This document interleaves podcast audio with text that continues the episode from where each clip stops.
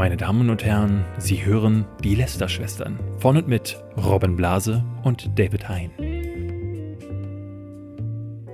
Herzlich willkommen zu einer neuen Folge Lästerschwestern. Heute ganz vorbildlich, wie man das macht. Ich sitze zu Hause, mein Gast sitzt zu Hause. Wir unterhalten uns über Discord. Wir sind kilometerweit voneinander entfernt. Sicherer könnten wir nicht sein in diesen schwierigen Zeiten. Ich begrüße heute hier Varion. Ja, schönen guten Abend. Ich bin natürlich auch sehr, sehr vorbildlich zu Hause. Bei mir sieht es ein bisschen spartanisch aus. Ich sitze gerade auf dem Bett und habe mir den Røde-Arm am Bettschrank sozusagen festgemacht, weil ich momentan ein bisschen unglücklich wohne mit meinem Bruder. Aber das passt schon. Das kriegt man alles auch in schweren Zeiten hin. Ich freue mich, hier zu sein.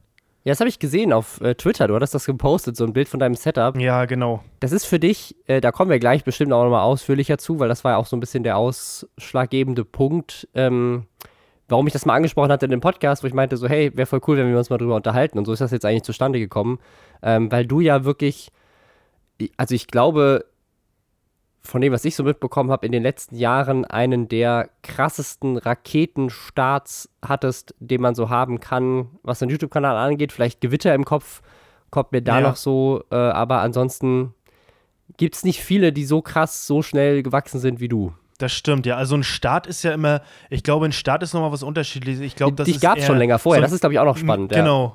Genau, also ich glaube, so Gewitter im Kopf, die hatten ja ihren Channel, glaube ich, und bei dem war das, glaube ich, so ein Raketenstart. Bei mir hat es einfach ein bisschen länger gedauert und und der Rest ist Geschichte irgendwie für mich erstmal. Ja, da reden wir gleich drüber, über deinen Start und wie das alles so passiert ist und wie es dir jetzt geht. Ansonsten haben wir heute noch ein bunte Menge an Themen, über die ich mit dir und generell gerne einmal sprechen würde. Und zwar Corona natürlich, das muss sein, es ist gerade überall und auch Influencer auf der ganzen Welt haben damit Probleme oder andersrum, die Welt hat Probleme mit Influencern, die über Corona reden. Ansonsten gibt es auch noch ein paar andere Themen, zum Beispiel will Instagram jetzt Leute auch noch beteiligen an ihren Werbeeinnahmen. Es gibt jetzt sogar Corona-Pornos, das ist auch eine schöne Sache, denn warum auch nicht. Und gibt auch noch ein paar andere positive Sachen, zum Beispiel ein paar YouTuber, die anfangen, ihre Inhalte jetzt kostenlos zur Verfügung zu stellen, um in den Corona-Zeiten zu helfen. Ansonsten YouTube, die reduzieren ihre Streaming-Bandbreite. Also ganz viele Themen, die irgendwie alle mit Corona zu tun haben, weil, wenn ich ganz ehrlich bin, in der Corona-Woche ist leider nicht so viel passiert. Und es ist, also ich würde euch gerne mehr Abwechslung von Corona bieten, aber es gibt leider nicht so viel. Aber hier kommt jetzt die perfekte Abwechslung für Corona, wenn ihr zu Hause sitzt, nichts zu tun habt. Hashtag Werbung. Heute wieder mit dabei BookBeat, das Netflix der Hörbücher, wahrscheinlich heute noch mehr besserer Partner als sonst, denn gerade jetzt natürlich die perfekte Gelegenheit, euch abzulenken und euch Hörbücher aus allen erdenklichen Genres anzuhören. Gibt natürlich jetzt Ablenkung für euch zu Hause, aber auch die Möglichkeit, euch weiterzubilden, Fakten euch anzuhören aus Sachbüchern. Also die ganze Bandbreite und das Buch, was ich jetzt heute hier mit vorstellen möchte, auch mal was ganz anderes, als was wir sonst haben, nämlich Das Neinhorn. Das ist ein Kinderbuch von Marc-Uwe Kling. Einfach nur, weil ich glaube, viele jetzt gerade mit ihren Kindern zu Hause sitzen und da auch sowas, Kinderbücher, glaube ich, auch mal eine tolle Möglichkeit sein können, die Kinder mal ein bisschen abzulenken und mal wieder ein bisschen Zeit für sich zu haben. Einfach nur, weil ich merke es einfach, weil es mich gerade als Vater betrifft. Deswegen hier der Tipp. Aber gibt natürlich auch ganz, ganz viele andere Bücher, sowohl von Marc-Uwe Kling als auch von ganz vielen anderen tollen Autoren, als auch tolle Sachbücher. Wenn ihr euch gerade jetzt in den Zeiten medizinisch informieren möchtet, da mit Charme zum Beispiel, ein Buch, das wir hier auch immer gerne wieder empfehlen. Also ganz viel Auswahl für euch ab 9,99 € und ihr könnt das jetzt, natürlich auch eine super Sache, einfach mal 30 Tage kostenlos testen. Ich glaube, das kann jeder gerade gut gebrauchen. Das könnt ihr machen unter bookbeat.de/lästerschwestern mit AE oder indem ihr den Code Lästerschwestern mit AE benutzt. Okay, dann bevor wir jetzt über diese ganzen Corona-Themen reden und auch um ein bisschen Abwechslung zu geben für die Leute, die vielleicht einfach gerade das brauchen, würde ich sagen, reden wir erstmal ein bisschen über dich. Du warst hier im Podcast die letzten Wochen schon immer wieder Thema, weil mich und, glaube ich, auch ganz viele andere deinen Aufstieg sehr fasziniert hat, weil du einfach unglaublich tollen, unglaublich lustigen Content machst, wirklich jetzt quasi aus dem Nichts für ganz viele Leute aufgetaucht bist und irgendwie jetzt mit der führende Sketch-Comedy-YouTuber in Deutschland geworden bist. Du machst das aber schon ganz lange. Wann hast du angefangen mit YouTube? Ich habe mit YouTube tatsächlich angefangen 2014 im März, also Anfang 2014 war das, und sehr, sehr schäbig noch mit Gaming damals, also schäbig im Sinne von sehr schlecht mit Qualität etc., aber ich glaube, so fangen die meisten an einfach. Das ist ja schon relativ spät eigentlich, 2014, da war YouTube ja schon 9 Jahre irgendwie am Start. Und ich war auch noch relativ, ich war jung, aber ich war, glaube ich, nicht YouTube-jung. Also ich war da um die 19, 20 und dementsprechend hat das dann irgendwie angefangen, dass ich dann tatsächlich einfach aus Spaß angefangen habe, so Gameplays hochzuladen. Tatsächlich wie Marcel Scorpion auch, der war ja auch bei dir im Podcast, der hat ja auch diese Gameplay-Commentaries damals gemacht und das habe ich auch gemacht einfach. Und das hat sich dann irgendwie so über die Jahre entwickelt, einfach, dass man nicht mehr so viel gezockt hat und dann trotzdem noch irgendwie Videos machen wollte. Und ja, das ist natürlich, ich sage immer ganz gerne, das ist ein Prozess. Also ich habe nicht gesagt, okay, ich mache jetzt Sketche, sondern ich habe dann bei den Gaming-Videos einfach schon angefangen, so Situationen zu verdeutlichen. Und das hat sich dann irgendwie gesteigert, bis ich dann einfach nur bei den Sketchen hängen geblieben bin tatsächlich und bis heute jetzt bin. Und die Sketche mache ich jetzt seit 3 Jahren, glaube ich, seit 2, 3 Jahren ungefähr. Mache ich die kontinuierlich. So aus deiner Wahrnehmung, ich glaube, ich habe das nämlich, mir haben mich einige deiner Fans schon korrigiert. Für mich bist du auf den Schirm gekommen durch Reaction-YouTuber, die plötzlich reagiert haben. Und ich wurde aber korrigiert von findigen Zuhörern, die gesagt haben, es war tatsächlich SEO. Genau, also er hat ja dieses Format SEO und das Internet, glaube ich, heißt das. Und da konnte man seinen Kanal einreichen. Und das habe ich einfach mal gemacht. Da hat mich ein Zuschauer darauf hingewiesen, der Jakob. Und der hat gesagt, jo, mach doch mal mit hier. Und da hatte ich 2000 Abonnenten und habe dann meinen Kanal eingereicht. Und ja, dann hat er mich quasi vorgestellt in dem Video und dann ging das auch ruckzuck. Dann hatte ich die 9000 erreicht, 9 oder 10.000 Abonnenten. Und dann, ab dann war es dann halt wirklich dieser Schub, diese 10.000 und dann hat das irgendwann so funktioniert, dass dann Papa Platte auf mich reagiert hat und halt Simon und die Piz und Flying Uwe und alle, ich kann jetzt nicht alle aufzählen, aber halt die ganzen Leute, die halt auch auf Videos reagieren. Die haben dann die Videos angeschaut und die haben sich dann so verbreitet und das war so ein, also die Reactions und so Facebook und WhatsApp ist tatsächlich Hand in Hand gegangen, weil meine Clips wurden dann auf Facebook hochgeladen von Leuten, wurden auf WhatsApp rumgeschickt, weil das halt so 2-3 Minuten Clips, so die kann man sich noch angucken, keiner guckt sich auf WhatsApp, sag ich mal, ein 10-Minuten-Video, zumindest selten. Aber so die Clips kannst du dir fix mal reinziehen, so der eine findet's gut, der andere findet's scheiße. Und so, ich glaube, das ist alles so Hand in Hand gegangen. Also WhatsApp, Facebook und diese Reactions, und dass ich halt weitergemacht habe. Also ich glaube, letztendlich, man muss sich ja auch nicht schlechter reden oder kleiner reden, als man ist. Ich glaube, wenn das jetzt absolute Grütze wäre, dann bringt dir das ja letztendlich auch nichts. Also, nee, im Gegenteil. Also ich muss sagen, ich bin super fasziniert, weil ganz viele YouTuber und auch wir in diesem Podcast uns schon öfters mal über Reaction-YouTuber so ein bisschen echauffiert haben und gesagt haben, ja, das, ne, weil mir ist das auch schon passiert, also auf meine Videos wurde auch schon in Teilen reacted, auch jetzt eines der letzten schon wieder und das läuft eigentlich meistens bei mir daraus hinauf, meine Videos sind halt eben nicht so wie deine, so 2-3 Minuten Sketche, sondern die sind halt eher mehr so 12-15 Minuten und das läuft dann daran hinaus, dass so ein Reaction-Video ist halt dann auch 15 Minuten und in diesen 15 Minuten wird einfach mein Video in voller Länge abgespielt und dann ab und zu wird mal pausiert, ah ja, das stimmt, was er gesagt hat, ja. Und dann geht's weiter. Ach krass, ja, das habe ich auch schon mal gehört. Und es ist wirklich einfach, der Mehrwert, der entsteht, ist null und am Ende gibt's gar keinen Grund mehr, mein Video anzugucken, weil du hast das gesamte Video schon in der vollen Länge gesehen. Aber bei dir, gerade bei so Sketchen, denkst du dann so, ach, ich will jetzt noch mehr Sketche sehen, gehst schnell rüber und guckst sie dir an. Finde ich mega faszinierend und da muss man echt sagen, Reaction-YouTuber, geile Leute, das wie war das für dich, das so mitzubekommen? Es ist immer ganz, ganz komisch, weil du wirst dann auf einmal so von allen Leuten bewertet. So, das ist zwar cool und so, aber es gibt natürlich auch Leute, die sagen, ah, was ist das für ein Dreck und so. Und da muss man sich dann, man muss erstmal ein dickes Fell so entwickeln, weil du hattest halt vorher eine ganz, ganz kleine Community, die dich cool fand so. Und die meisten finden dich ja cool, solange wie du klein bist. Also wenn du klein bist und vielleicht kein Geld verdienst und so, dann bist du cool. Und dann, wenn du auf einmal Geld verdienst oder so, ne, bei mir ist es ja jetzt seit 3-4 Monaten nur, dann kriegt man natürlich auch Kommentare, früher warst du besser oder du hast dich voll verändert, kriege ich tatsächlich auch. Und dann denke ich mir auch, ey, was für ein Bullshit, du kennst mich jetzt seit 2 Monaten oder so, ich mache immer noch den gleichen Kram. So, und dann denke ich mir, okay, du willst mal irgendwann in deinem Leben so einen Kommentar schreiben und nutzt jetzt irgendwie die Gelegenheit. Das finde ich dann immer so ein bisschen schade, weil, weißt du, es ist dann irgendwie, naja, aber ich glaube, da musst du dann lernen, mit umzugehen, und mittlerweile kann ich das auch ganz gut. Natürlich, weil, so wie bei dir vielleicht auch, wenn jemand auf dein Video reagiert und dann vielleicht sagt, das ist scheiße oder irgendwie nicht einer Meinung ist, dann oder zumindest bei mir ist es so, dass ich mich dann natürlich auch ein bisschen verletzt fühle, weil du steckst ja Arbeit rein, klar, und Energie, ja, du denkst dir was dabei und bist natürlich auch ein bisschen traurig so, aber da musst du halt mit umgehen, das ist halt nichts Persönliches, das ist halt einfach so, so wie man selbst halt auch nicht alles cool findet, so, ja, man sollte nicht so arrogant sein und irgendwie immer erwarten, dass jeder alles cool findet, glaube ich. Ja, absolut. Was hat sich jetzt für dich verändert seitdem? Also wirst du jetzt auf der Straße ganz oft angesprochen? Bist du Multimilliardär? Was? Nee, was hat also sich getan? Ich war jetzt gerade eben noch fix im Penny einkaufen, weil es ziemlich leer ist um die Uhrzeit. Hast du ein bisschen Klopapier gekauft? Nee, tatsächlich nicht. Ich habe ein paar Getränke geholt und so und wurde dann halt auch angequatscht vorher und wurde dann nach dem Foto gefragt und habe dann gesagt, ja, grundsätzlich schon, aber jetzt momentan ist halt ein bisschen kritisch, klar, lass es mal lieber nicht machen.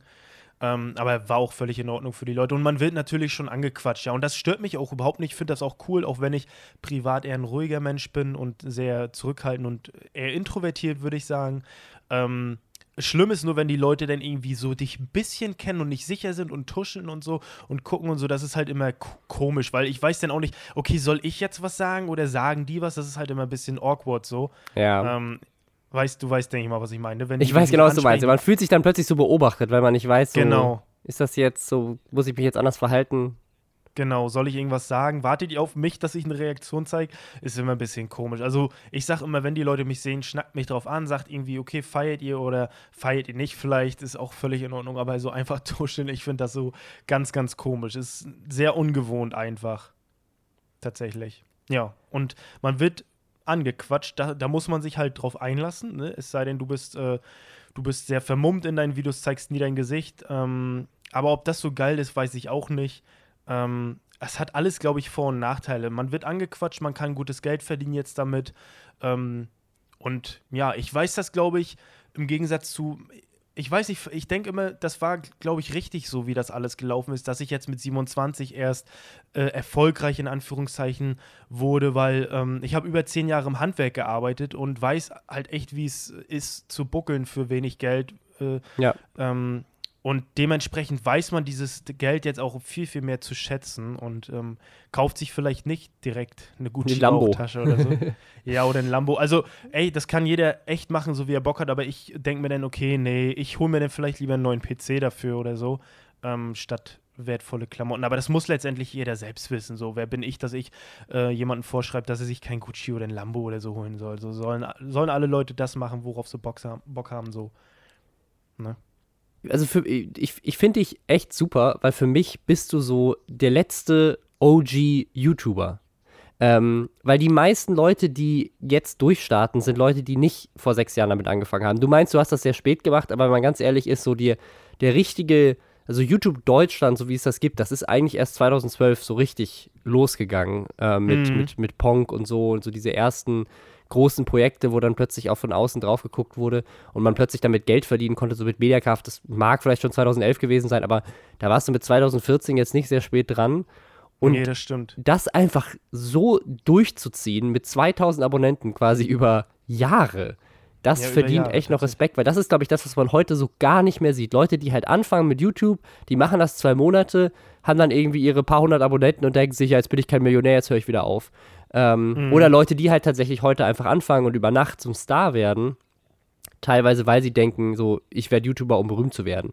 Und du hast das wirklich aus Leidenschaft noch angefangen und durchgezogen und dann irgendwann, wahrscheinlich auch einfach viel zu spät, aber wie du meinst, vielleicht ist es auch gut mit deinem Alter jetzt, dass du die Erfahrung vorher gemacht durch einen richtigen Job und so, einfach dann so die Benefits bekommen dafür, dass du es durchgezogen hast. Das finde ich, das ist eine wunderschöne Story irgendwie. Ja, also ich glaube halt auch, Ich weiß es nicht. Man muss halt einfach auch vielleicht das alles so erleben, um das vielleicht auch ein Stück weit wertzuschätzen. Also ich will mal so sagen, die meisten wirklich, die irgendwie an der Spitze, sag ich mal, sind, die haben dafür gearbeitet. Phil Laude sagt ganz gerne, aber nicht alle, die dafür arbeiten, sind an der Spitze. Das stimmt natürlich auch. Ja. Aber die wenigsten, die wirklich, du kannst jetzt halten von dem Content, was du möchtest. So, es gibt genug Leute, die vielleicht eher einen weniger coolen Content machen. Ich vermittle ja auch keinen Mehrwert. Und da könnte man auch sagen, ja, wo vermittelst du da was? Ja, gar nichts. Das ist halt einfach No-Brainer-Content. Aber ich glaube, die meisten, die wirklich an der Spitze sind, die haben sich einfach einen Arsch aufgerissen. Ich glaube, die haben, so wie ich dann einfach nicht feiern war, habe ich dann abends Videos geschnitten und so am Wochenende. Das war zwar zu der Zeit scheiße, weil die anderen feiern waren und so, aber ja, dementsprechend zahlt sich das jetzt vielleicht einfach aus. Ne? So ist das halt einfach im Leben. So, das ist kein Hexenwerk. Jeder kann sich da hinstellen, kann sich eine Kamera kaufen, kann mit sich selbst quatschen. Das ist kein Hexenwerk. So. Naja, ist ja im Prinzip so. Ne? Das ist ja. Ja, und man kann das jetzt so feiern oder nicht. Ich finde das wunderschön. Das ist super ehrlich, wie du das sagst. Ja, finde ich gut. Das ist, weil das sieht man, finde ich, also sieht man nicht mehr häufig bei Leuten, die irgendwie jetzt groß werden, finde ich. Aber ja, natürlich ist es auch Arbeit für die, sehe ich genauso. Aber ich finde, man sieht das noch nicht so viel. Ist auch immer, ich weiß nicht, es ist auch immer, also ich sag mal so, du kannst dir auch einen Julian Bam zum Beispiel angucken, der jetzt auch einfach die Schnauze voll hat, so, was man auch verstehen kann. Das ist halt auch knacke viel Arbeit und du musst da echt alle Woche oder alle 2 Wochen musstest du dann da einfach abliefern. Da ist dann irgendwann auch die Puste raus oder du machst dann irgendwie sowas Leichtes wie ich. Das ist zwar auch nicht wenig Arbeit, das ist jetzt aber auch kein Julian Bam-Video. Es gibt wahrscheinlich auch noch eine Steigerung von Julian Bam, aber letztendlich soll man halt mit dem Content zufrieden sein. Also, ob das jetzt nur witzig ist oder ob das nicht witzig ist, letztendlich, wenn ich dann irgendwann mal aufhöre, kann ich immer noch sagen, okay, war cool, was ich gemacht habe. Also ich muss teilweise so bei den alten Videos, muss ich schon so ein bisschen, ist schon peinlich und muss man schon cringen. Aber ich glaube, das gehört auch dazu, so wenn man das sich ist, so ein bisschen... Das ist, glaube ich, bei allen so. Das ist, glaube ich, völlig normal, ja, genau, so glaube ich auch. Wo geht's für dich jetzt weiter? Also eine Story, die wir auch schon hier hatten, die ich auch sehr faszinierend fand, ist, dass du einfach Kevin James angetweetet hast und gesagt hast, lass mal was machen. Das stimmt. Und er dann sagt so, lass mal was machen. Finde ich gut. Hättest du das gedacht vor irgendwie einem halben Jahr, dass das passiert? Ach Quatsch, also ich habe schon immer so drauf gehofft, dass ich habe mich da oft mit meiner Schwester drüber unterhalten, da habe ich immer gehofft, okay, irgendwann treffe ich den. Also ich habe da echt fest dran geglaubt.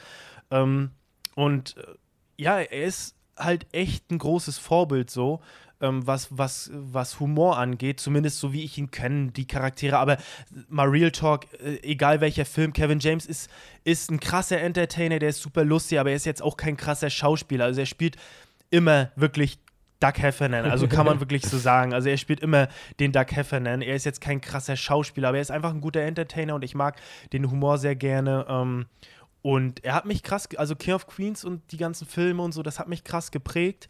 Und ich glaube, ohne das hätte ich wahrscheinlich auch nicht irgendwie, also ich habe bei dieser Serie quasi echt gelernt, richtig mir den Arsch abzulachen. Und ich gucke die heutzutage immer noch und ich lache immer noch darüber, weil das einfach zeitloser Humor ist, in meinen Augen. Jeder andere findet Big Bang Theory oder sowas cooler. Das ist halt immer eine Geschmackssache.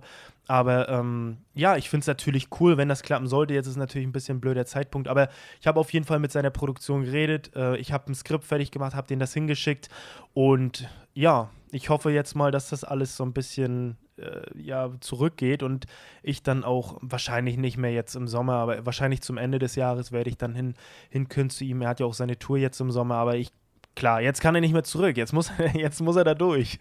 Jetzt müssen wir das machen. Also ich muss einmal hin und das werde ich auch und da freue ich mich voll drauf. So, das ist halt schon, ich weiß nicht, ob es der Zenit ist, so, ich habe noch ein paar Leute, mit denen ich halt gerne was machen möchte, so auch aus Deutschland möchte ich mit ein paar Leuten irgendwie gerne was drehen.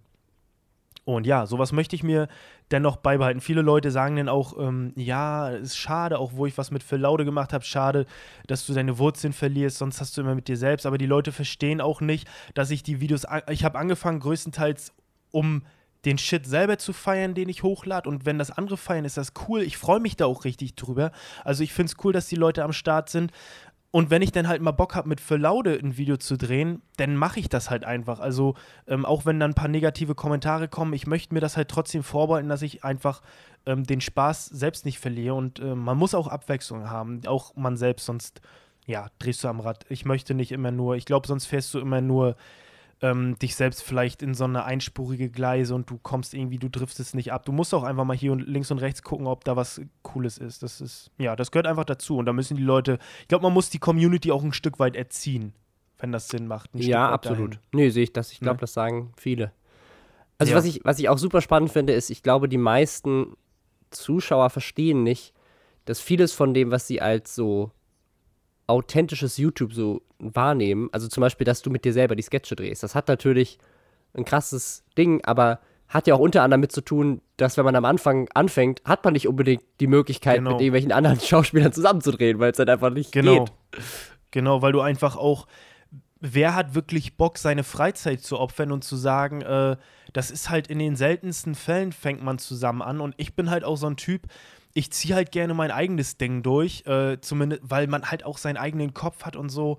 Und du musst einfach kreativ sein und das war ich halt. Und dementsprechend, so wie du das sagst, man fängt halt an mit 2000 Abonnenten und wer hat schon Bock drauf mit, für viele ist das peinlich, ne? Jetzt hätte jeder Bock irgendwie gefühlt, aber für viele war das am Anfang peinlich und mir war das halt auch, naja, was heißt peinlich, aber wenn du halt sehr, sehr jung bist und du bist noch nicht so selbstbewusst, wie du es mit 27 bist, wo du denkst, ja, laber doch, ist mir doch scheißegal, ich mach das trotzdem, da bist du halt in so jungen Jahren mit 20, war ich halt noch sehr unreif in der Hinsicht. Ich würde sagen, es hat sich so verändert, wo ich 23 wurde. Und dementsprechend musst du einfach kreativ sein und musst einfach versuchen, das Beste draus zu machen. Und das ist, wie gesagt, das hat alles irgendwie dazu beigetragen, dass es ein Prozess war, der bis heute anhält. Es ist immer noch ein Prozess, man will sich immer noch verbessern und so weiter und so fort.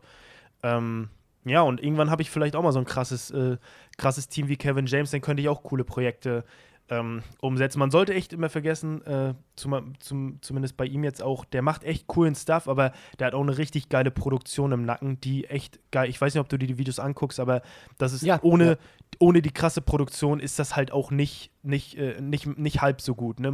Ich will jetzt nicht ihn schmälern, aber er hat eine richtig geile Produktion, die sowas Cooles verwirklichen kann. Das sollte man immer nicht vergessen. Man gibt immer gerne die Props so an den Schauspieler vor der Kamera, aber es ist krass, was da für Leute ja, also ich habe mit ihm geschrieben und das ist so eine achtköpfige Truppe, es sind, glaube ich, alles Brüder, richtig sympathisch und die wuppen das Ding da und machen die echt cool. Bin ich sehr begeistert und bringt einen coolen Schwung, so einen sehr leichten, aber dennoch professionellen Touch auf YouTube. Also ich könnte mir auch vorstellen, dass er einen coolen Vertrag irgendwie von YouTube direkt bekommen hat. Ich weiß nicht, ob es sowas gibt, bestimmt. Ja, ist ein frischer Wind. Also YouTube ist da auf jeden Fall stark dahinter, solche Leute, also gerade auch, dass das mit Will Smith so gut funktioniert hat, das sind natürlich Leute, die auch für Werbekunden super schnell irgendwie erkennbar sind. Ja, und, absolut. So in der Außenwirkung ist natürlich krass, wenn du Leute wie Will Smith und Kevin James und Jack Black und so diese ganzen krassen Entertainer, die man halt sonst nur aus Film und Fernsehen kennt, plötzlich auf YouTube unterwegs sind und da genau die gleiche Qualität, wenn nicht sogar nochmal irgendwie einen ganz anderen Touch mitbringen und klar, ich glaube auch bei Will Smith, da ist ein riesiges Team dahinter und die machen ja, also machen was, TikToks machen die und auf Instagram-Content, eigentlich machen die ja ganz oft nur Vlogs, aber auch für die Vlogs haben die schon ein ganzes Kreativteam, was sich nur darüber Gedanken macht, wie die auszusehen haben. Ja, das ist richtig faszinierend. Ich frage mich dann auch immer, ob das jetzt, ob wir den Höhepunkt von YouTube schon erreicht haben oder ob der jetzt gerade noch wieder so im Kommen ist, durch eben die ganzen Celebrities aus Amerika, die dazukommen und das wird ja so krass gefüllt und so krass gefördert, also es ist ja irgendwie immer noch im Aufbau, wenn man so will, ne? Also du guckst dir YouTube an und das verbessert sich ja jetzt irgendwie ein Stück weit wieder, finde ich. Jetzt so also ich finde, es ist so ein laufender Prozess, ne? Also es kommen halt immer vielleicht wieder ganz neue Sachen hoch, also auch solche Sachen wie Gewitter im Kopf oder auch dich, dass so Leute noch so komplett so einen krassen Start durchlegen können und man einfach so einen komplett neuen Star quasi am Himmel von YouTube hat in so kurzer Zeit, das hätte ich ehrlich gesagt auch, also jedes Mal denke ich, das ist wahrscheinlich jetzt das letzte Mal und dann passiert es trotzdem wieder. Also ich weiß, es ist immer neu, dann kommt der neue Trend, es kommen die nächsten Sachen, jetzt gerade. Also, um mal so ein bisschen auf das nächste Thema überzuleiten schon, mit Corona, jetzt gerade haben natürlich die Leute, die irgendwie Wissen vermitteln, die, ne, jetzt gerade die Tagesschau ist eigentlich jeden Tag Platz 1 in den Trends, weil die Leute sich halt über YouTube informieren, wenn sie es im Fernsehen nicht gerade live gesehen haben. Also ja. YouTube als Bildungsplattform zum Beispiel macht jetzt gerade auch super viel. Ne, jetzt die ganzen Kinder, die jetzt zu Hause sind, weil sie nicht in die Schule können oder auch nicht in die Kita, da ist YouTube jetzt gerade eine mega tolle Plattform, ne? Oder auch Twitch, wenn man jetzt sich nicht nur auf YouTube fokussieren will. Jetzt kann man sich in Livestreams Künstler angucken, die ihre Konzerte als Livestream online stellen oder Lehrer, die ihren Unterricht als Livestream machen oder Künstler, die irgendwie was sie machen, halt teilen. Fitness-YouTuber, die jetzt, weil Leute nicht mehr ins Fitnessstudio können, kostenlos quasi einmal am Tag gemeinsam Workout machen mit den Zuschauern und so. Also richtig, so ist eine ganz, ganz tolle Plattform, die, glaube ich, immer wieder so eine neue Renaissance dann jedes Mal wieder erlebt, weil irgendwas Neues Trend wird. Ja, es ist auch krass, ne? Man könnte fast meinen, okay, das soll so sein, dass es jetzt wirklich im Internetzeitalter irgendwie zu solch einer Krise kommt. Klingt jetzt so gemein, aber das meine ich eigentlich eher positiv ein Stück weit, weil du dich einfach jetzt informieren kannst. Natürlich gibt es immer hier und da, es ist ja auch die große Debatte jetzt um die Leute, die halt wirklich dennoch draußen sind, beziehungsweise halt, ich bin auch draußen zum Einkaufen und so, aber es geht halt primär um die Leute, die quasi sich draußen bespaßen. Ich habe jetzt auch mit der Kassiererin gesprochen, habe mich nochmal tatsächlich heute bedankt einfach dafür, und gesagt, okay, wir wissen, sie haben es echt gerade einen Knochenjob und vielen, vielen Dank, dass sie das so durchziehen. Und dann hat sie mir gesagt, ja, die Leute, viele verstehen das auch einfach gar nicht. Dann kommt halt der Opa mit seinem Enkel und holt sich dann irgendwie eine Packung, Weingummi, ich sag mal die Marke jetzt nicht, Weingummi und ja, die verstehen es halt leider nicht und man muss da, glaube ich, auch so ein bisschen differenzieren. Man sollte jetzt nicht jeden an den Pranger stellen, der nicht strikt nur zu Hause ist und ich glaube halt, oder ich hoffe, dass die meisten sich wirklich Informationen verschaffen, aber viele haben, glaube ich, auch, die unterschätzen das erst und viele haben auch, glaube ich, gar keine Lust und viele informieren sich auch einfach nicht so. Das hat Etienne Gade hat das auch ganz gut gesagt, dass das breitet sich einfach, diese Informationen breiten sich auch nur so aus wie der Virus. Der Virus breitet sich ja auch aus und dementsprechend haben die Informationen quasi auch Zeit, sich auszubreiten und man sollte da nicht immer so hart sein. Dennoch muss man, es ist halt so, ja, man ist so zwiegespalten. Man muss hart sein, ne? Du musst einfach hart durchgreifen oder ja, tust dann halt ein paar Unrecht. Aber ich habe heute auch was gelesen, in Frankreich irgendwie gibt es Strafen für die Obdachlosen, wenn die draußen sind und ich weiß auch nicht. Naja, ich glaube, es gibt halt einen Unterschied zwischen rausgehen, und das ist ja völlig okay, also mal draußen spazieren gehen oder wie gesagt, in den Supermarkt gehen oder zur Arbeit gehen natürlich, aber ich glaube, was halt ein Unterschied ist, und das sehe ich halt leider hier ganz viel, ist sich in Gruppen draußen treffen, weil das Wetter schön ist und dann, also meine Freundin hat jetzt gerade hier auf dem Spielplatz Leute angesprochen, weil da so eine Gruppe aus Jugendlichen irgendwie zu 10 drum saß und halt gemeinsam irgendwie gekifft hat, so weil halt keine Schule ist, dann sitzt man halt in der Sonne im Park und hängt halt rum, ne, mitten in Berlin. Ja. Und dann ist sie halt zu denen gegangen und meinte so, hey, also nur, dass ihr Bescheid wisst, vielleicht habt ihr das nicht gehört, also auch genau mit dem Ansatz, so jetzt nicht bestrafen, die nicht irgendwie anschreien, sondern sagen so, hey, ne, vielleicht habt ihr die Info noch nicht gehört, vielleicht wisst ihr es einfach nicht. Es ist tatsächlich gerade wichtig, dass ihr Abstand haltet, dass ihr auch nicht irgendwie jetzt den Joint hin und her reicht, so ist nicht so geil. Und dann im Laufe des Gesprächs, also die haben ja auch sofort dann so, ja, wissen wir doch, aber es ist doch nicht, ne, wir machen das jetzt noch, bevor es zu einer Ausgangssperre kommt, um es noch ein letztes Mal zu genießen, was halt auch so eine verquere Logik ist, weil im Zweifel hast du dann dazu beigetragen, dass eine Ausgangssperre kommt und dass sie dann auch länger dauert, als sie eigentlich müsste. Weil eigentlich, wenn du jetzt einfach 2 Wochen zu Hause bleibst, alle Kontakte aufs Minimum reduzierst, geil, dann ist es danach, sieht es schon viel besser aus, es gibt 2 Wochen Zeit, damit alle sich ein bisschen besser darauf vorbereiten können und dann kann man danach sehr klug und besonnen Maßnahmen machen.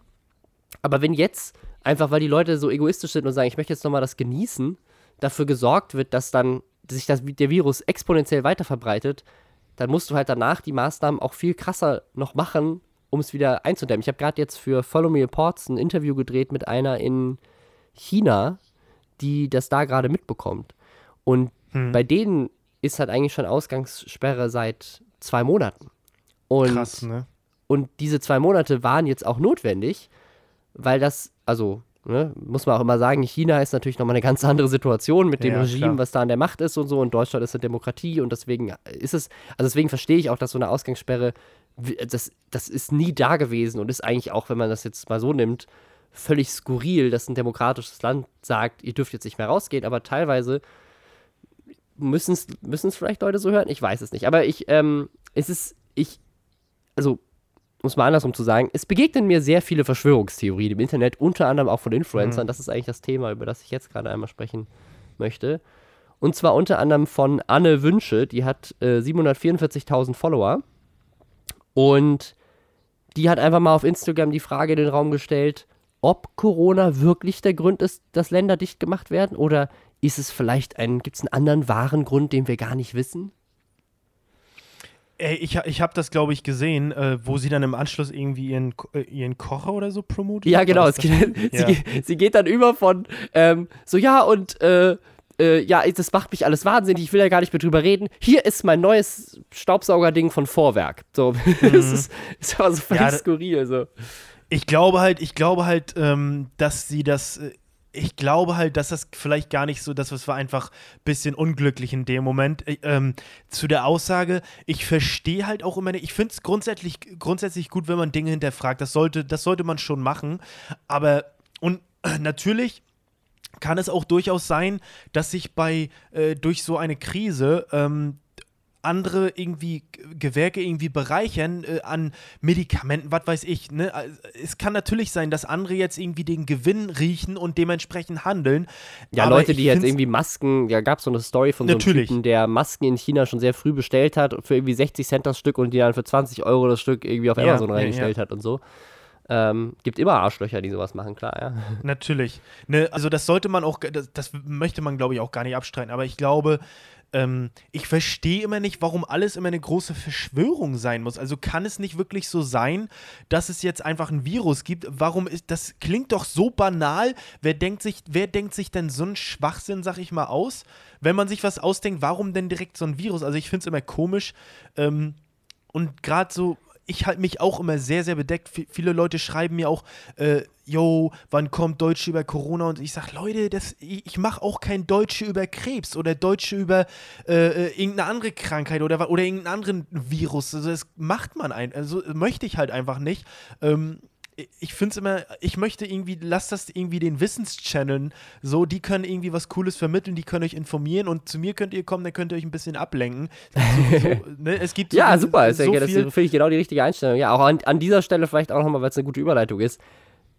Hört nicht uns zu, sondern wenn ihr euch informieren wollt, hört euch den Corona-Update-Podcast an, geht auf die Website vom Robert-Koch-Institut, guckt euch den Twitter-Account, auch hat jemals ein geiles Feature vom Bundesgesundheitsministerium, da gibt es so einen Tweet von denen, wenn man den liked, dann wird jeder weitere Tweet, den die schicken, als Ad-Reply an einen geschickt. Das heißt, dass man kriegt jedes Mal, wenn quasi das Gesundheitsministerium jetzt ein Update postet, kriegt man automatisch eine Push-Notification über Twitter. Voll okay. Die geile Idee. Fand ich mega super. Gut, ja. Also solche Sachen, nutzt das, hört nicht uns zu, wenn es um Wissenschaft geht, sondern hört Leuten zu, die Experten sind. Ja, und auch kein Influencer. Also ich halte mich da sowieso, ich finde es immer Schwachsinn. Also ich finde es, okay, man kann seine Meinung zu äußern, aber ich halte mich generell sehr gerne bedeckt, auch politisch und so. Ich möchte da einfach keine Stellung zu nehmen, weil ich kann das nicht gut so und ich mache lieber das, was ich gut kann und das sollten vielleicht viele andere auch. Letztendlich soll Anne Wünsche halt darüber schnacken, soll sie das irgendwie anzweifeln, jetzt kann sie ja gerne machen, aber ich finde es immer komisch, warum man alles immer anzweifeln muss. Direkt gerade in so einer schwierigen Zeit sollte man eher zusammenhalten, statt irgendwie welche statt irgendwie die Leute noch panischer machen. Also es gibt ja nicht so reflektierte Menschen, so wie dich und mich. Es gibt ja auch Leute, die sehr, sehr leicht beeinflussbar sind, viele junge Leute. Und das ist, glaube ich, immer, das ist einfach wie ein Rattenschwanz.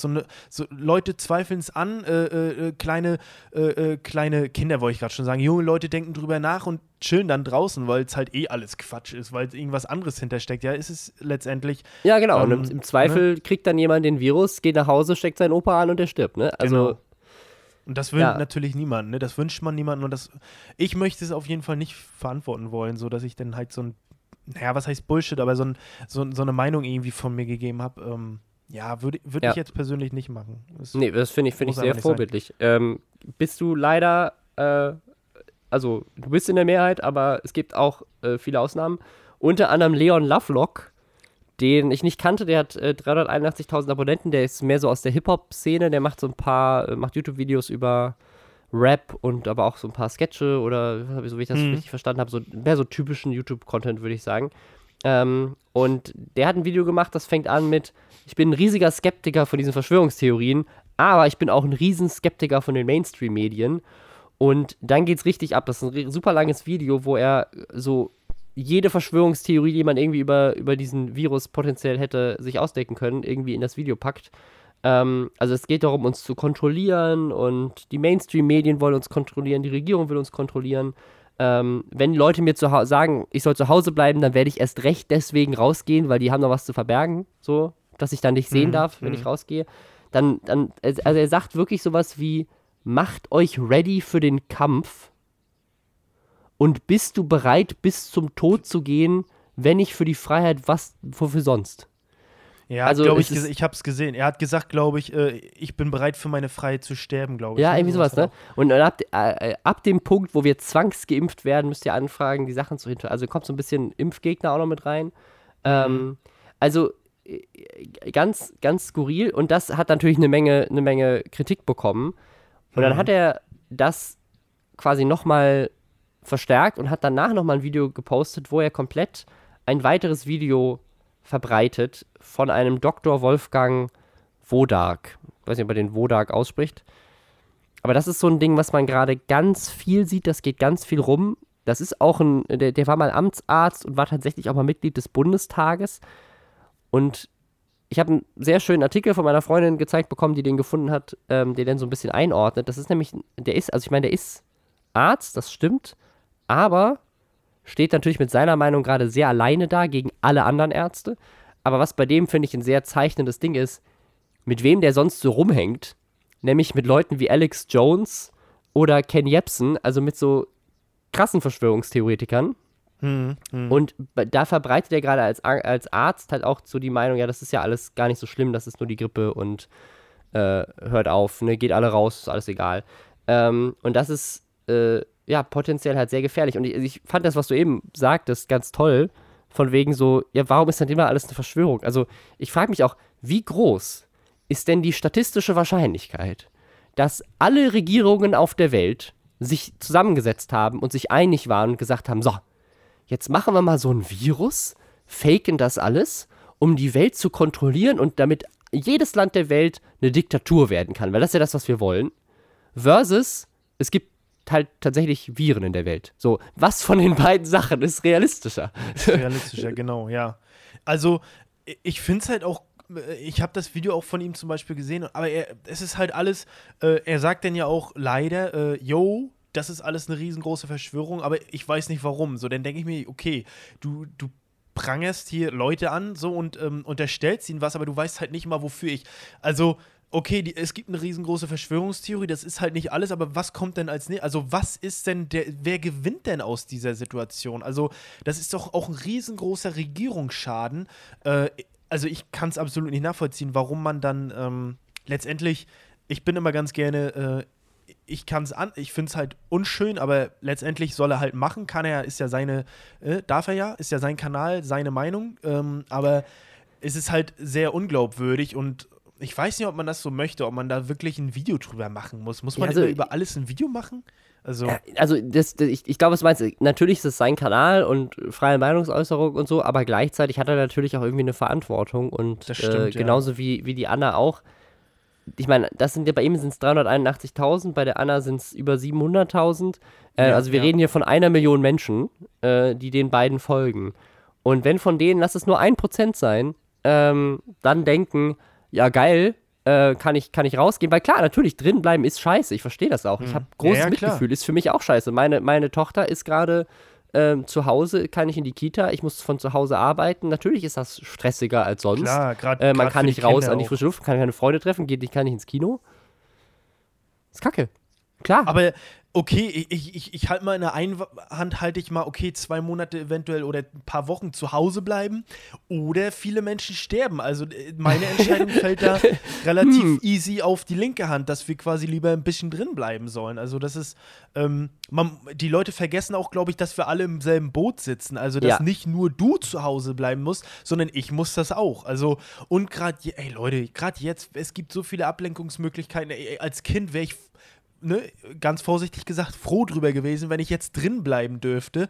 Ich hätte den ganzen Tag gezockt und ich habe mich da mit meiner Mutter drüber unterhalten und die sagt, ja, aber nicht jeder ist Zocker, ja, aber kann ja auch Serien schauen oder so. Ja, es gibt halt so viele Ablenkungsmöglichkeiten. Das ist nicht so, dass du irgendwie nur mit einem Buch vorm Kamin sitzen kannst oder so. Es gibt halt, es hat natürlich auch Nachteile, es gibt natürlich auch, ich habe gelesen, in China steigt natürlich auch die häusliche Gewalt und so, das ist halt echt beschissen alles und da müsste man irgendwie nochmal gucken, wie man das, aber auch für sowas gibt es eine Lösung, ne? Also da gibt's, auch finde ich ganz toll, dass du das ansprichst, es gibt nämlich ganz viele Hotlines, die gerade auch geteilt werden für diverse Probleme, ne? Es gibt, häusliche Gewalt ist zum Beispiel ein Thema, was da tatsächlich ein Problem ist, aber auch Depression, also es gibt ja eine Menge Leute, die soziale Kontakte und rausgehen und so weiter ganz klar auch für ihre psychische Gesundheit brauchen. Ich glaube, wir alle, aber es gibt Leute, die brauchen es halt mehr als andere.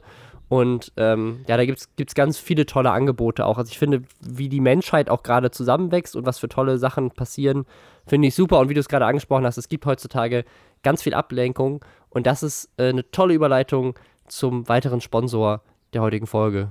#Werbung für das Sky Entertainment Ticket. Insbesondere für die neue Sci-Fi-Original-Produktion Spites. Das ist eine Science-Fiction-Serie, die in Deutschland produziert wurde. Das heißt, man erkennt auch einiges wieder. Das finde ich super, denn Science-Fiction ist mit das Genre, was ich am liebsten gucke. Und ich finde, das kommt in Deutschland ganz oft viel zu kurz. Also super Sache.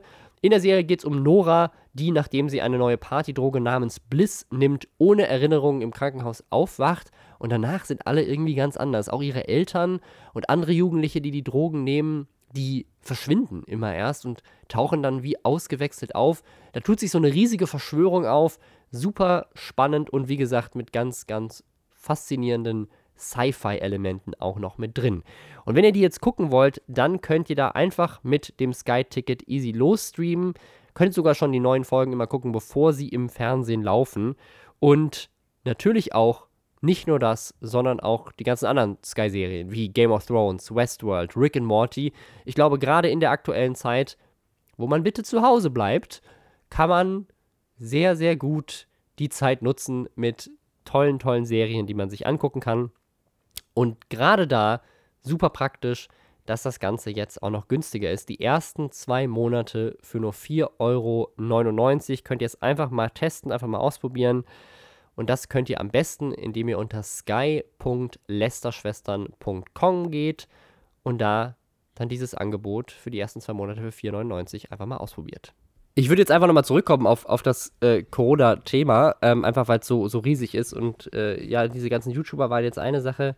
Aber ich habe tatsächlich auch in meinem persönlichen Umfeld, jetzt nicht im direkten Freundeskreis, aber so um die Ecke, also eine zum Beispiel, die sich mal für einen Job beworben hat, früher, als ich bei Mediakraft gearbeitet habe, und eine Freundin von meiner Freundin, die sie aus der Schwangerschaft kennt, die auf Instagram und auf Facebook richtig krass Verschwörungstheorien teilen und in beiden Fällen haben ich und meine Freundin denen dann quasi Quellen geschickt und haben versucht, die zu informieren und haben gesagt, guck mal hier, hier wird das debunked, hier sind die Fakten und so weiter. Und es ist so krass, dass in dem einen Fall ist das jemand, mit der haben wir wirklich viel Zeit schon verbracht. Das ist eine intelligente Frau. Aber ich glaube, gerade solche Zeiten sorgen dann dafür, dass Leute sich in so Versuche flüchten, irgendwie Sachen zu erklären. Und das ist richtig traurig, weil im Zweifel ist halt Menschen. Also ich weiß nicht, wie man das ausblenden kann,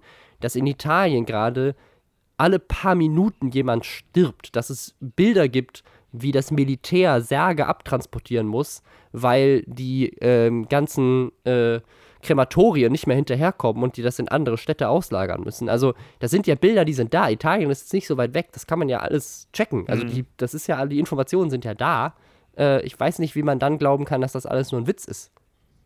Ja, deswegen, das ist es gibt genug historische Ereignisse, wo viele anfangen dann irgendwas zu leugnen, was halt kompletter Bullshit ist. Ich weiß, was du meinst, es ist natürlich schwierig, in solch einer Situation dann auch noch abzuwiegen, okay, wie sehr ist man dann wirklich noch befreundet? Es ist, glaube ich, auch eine harte Probe für eine Freundschaft. Ja. Wenn jetzt, ich stelle es mir auch unheimlich schwierig vor, wenn jetzt in deiner näheren im Freundeskreis oder in deinem Familienumkreis oder so jemand dann wirklich erkrankt und dann musst du dir immer noch so einen Bullshit hören. Ich glaube, also ich kann jetzt zum Glück von mir sprechen, ich habe niemanden in meiner Familie, der jetzt erkrankt ist, aber man hat natürlich Angst um die Eltern. Großeltern gibt es bei mir nicht mehr, aber meine Eltern sind auch nicht mehr so jung und dementsprechend, glaube ich, kann einen das echt wütend machen, wenn Leute dann so einen Bullshit labern, genauso wie es dir ergeht, glaube ich, wenn im Zweiten Weltkrieg dein Opa irgendwie über den Haufen geknallt worden ist und Leute verleugnen das oder so. Es ist halt, ich glaube, es ist krass emotional alles oder beziehungsweise absolut, ja, emotional, ne? Ich glaube, eine Sache, also weil du es gerade auch angesprochen hast, die auch ich ganz spannend finde, die, glaube ich, auch ganz viele junge Menschen nicht verstehen, ist dieser Glaube, dass es ja nur alte Leute betrifft. Das heißt, das ist halt blöd für meine Eltern und für meine Großeltern. Das Ding ist, wenn halt so weitergemacht wird wie bisher und wir eine Situation erleben wie in Italien. In Italien sind halt teilweise die Krankenhäuser so komplett überlastet. Da hast du halt das Problem, dass es dann plötzlich eben nicht mehr nur noch alte Leute betrifft. Ja. Oder Menschen aus der Risikogruppe, das können auch junge Menschen sein. Sondern es... Sorry. Da ist er schon, der Virus. Also das Problem ist, wenn die Krankenhäuser überlastet werden, wenn das Gesundheitssystem überlastet ist, ich weiß nicht, kennst du jemanden, einen jungen Menschen, der schon mal wegen irgendwas ins Krankenhaus musste, weil er sich gerade einen Autounfall gehabt oder Blinddarmoperation oder so? Na klar. Jeder kennt jemanden. So, das kann jeden jungen Menschen treffen, dass du plötzlich ins Krankenhaus musst, genau, und dann aber nicht mehr die Hilfe bekommst. Ne? Leute, die... Das ist ein Problem. Das andere ist, es gibt ja auch junge Menschen, die an Covid-19 erkranken und dann auch einen schweren Verlauf haben. Die sterben oft nicht, weil sie halt mit der Behandlung dann dahin kommen, dass sie es überwinden können. Aber wenn es die Behandlung nicht mehr gibt, weil die Krankenhäuser überlastet sind und du diese Behandlung nicht mehr bekommen kannst, dann werden auch junge Menschen daran sterben, weil das Gesundheitssystem überlastet ist und sie die Hilfe nicht bekommen, genau, können. Und das, genau, verstehen, also dann der wirtschaftliche Impact, wenn das jetzt so eine krasse exponentielle Sache ist, auch wenn wir das Land nicht dicht machen, einfach nur von den ganzen Ausfällen, die Wirtschaft dadurch hat, dass alle krank zu Hause liegen, man sieht es ja jetzt schon. Also wie kann man nicht denken, dass einen das nicht betrifft? Das ist, geht in die Wirtschaft, es geht in die Gesundheit, es geht in alle Bereichen des Lebens mit rein. Naja, ich habe genug gerantet. Möchtest du noch ein bisschen ranten, sonst würde ich auf ein positives Thema kommen.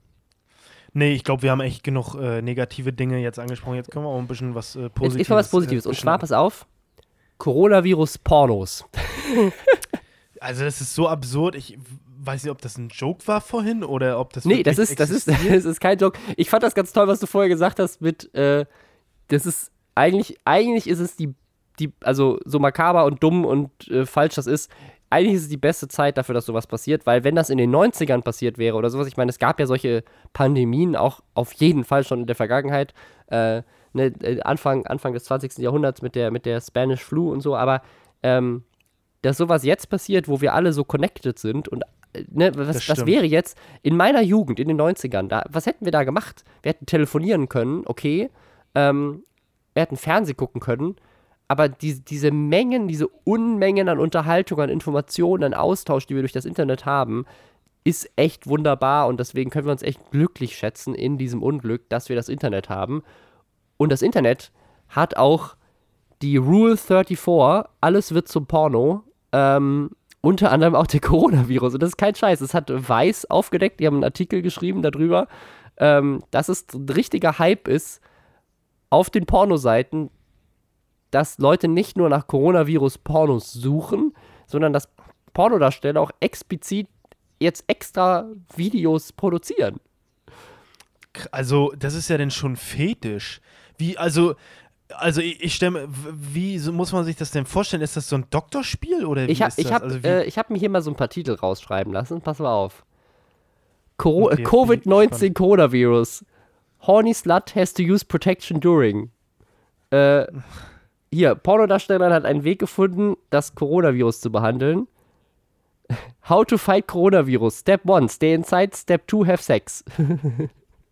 Okay. Also, big ass sexy nurse treats patient with coronavirus. Hardcore fickt mit chinesischer Schlampe mit Coronavirus-Maske. Das ist ein echter Titel von einem Porno. Das ist auch, also, wow.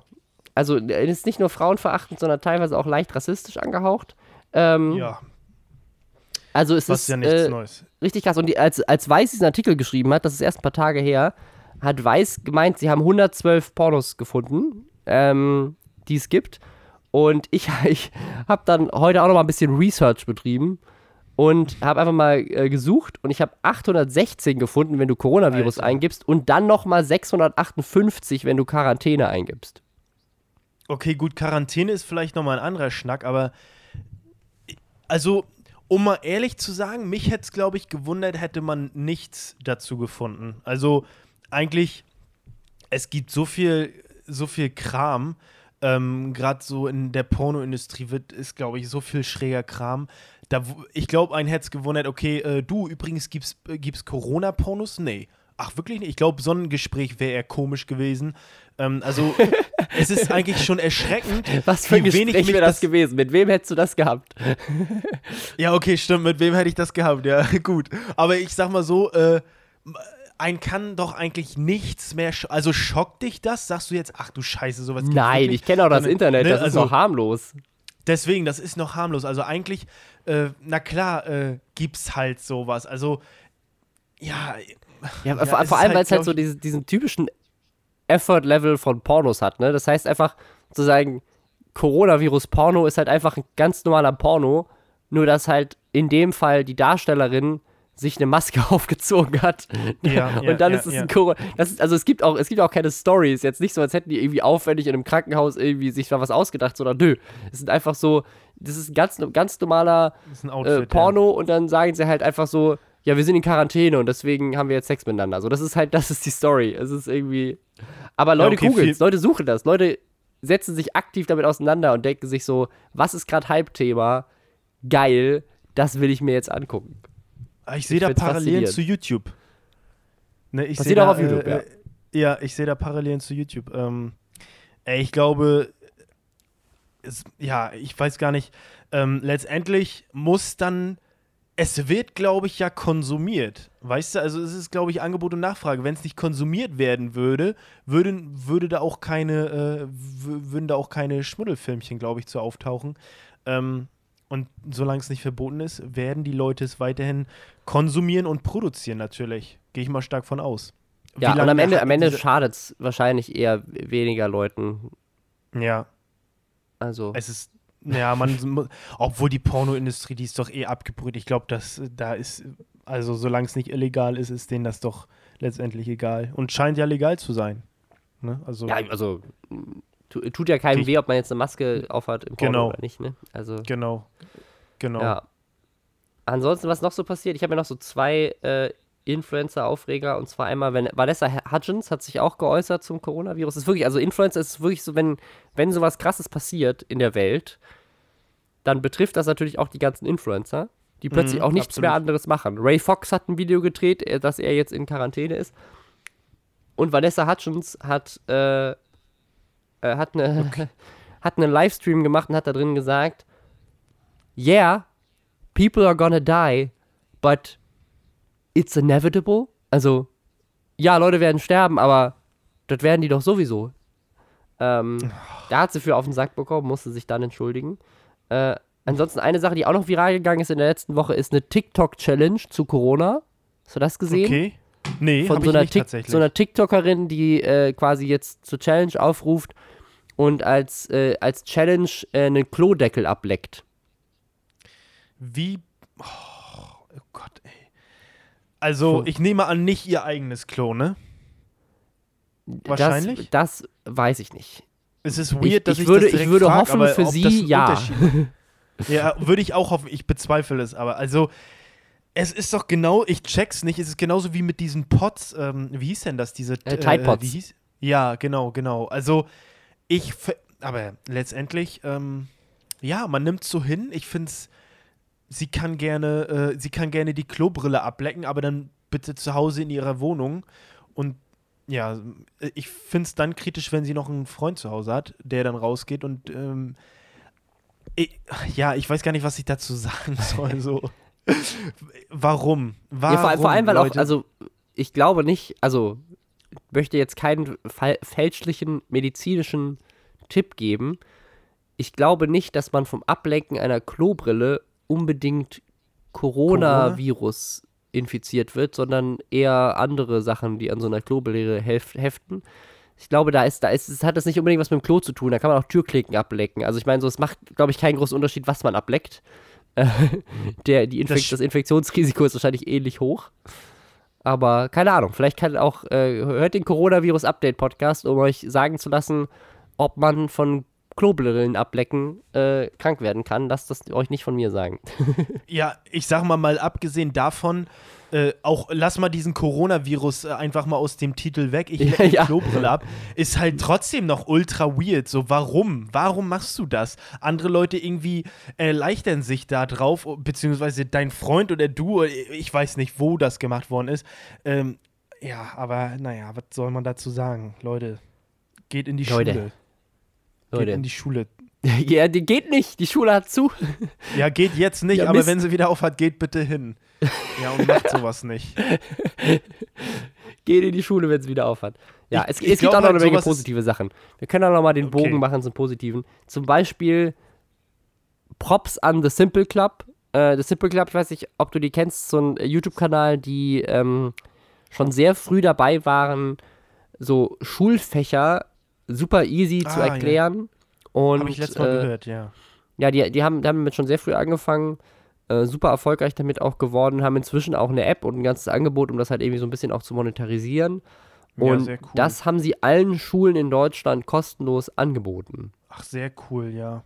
Sowas ist schön, wenn man sowas hört, das ist einfach cool. Und ich glaube auch, ich weiß nicht, ob man in so einen Krisen nicht vielleicht auch ein Stück weit die Zukunft entdeckt. Ey, wer weiß, ob es sowas nicht irgendwie als Alternative irgendwann gibt, dass du einfach die sowas reinziehen kannst. Ich glaube, das wird nicht eine Schule ersetzen, jetzt nicht in den nächsten Jahren, aber wenn sowas funktioniert, das ist auch, glaube ich, in so Krisenzeiten wird man einfach kreativ und dementsprechend, glaube ich, kommen da auch ein paar coole Sachen bei raus.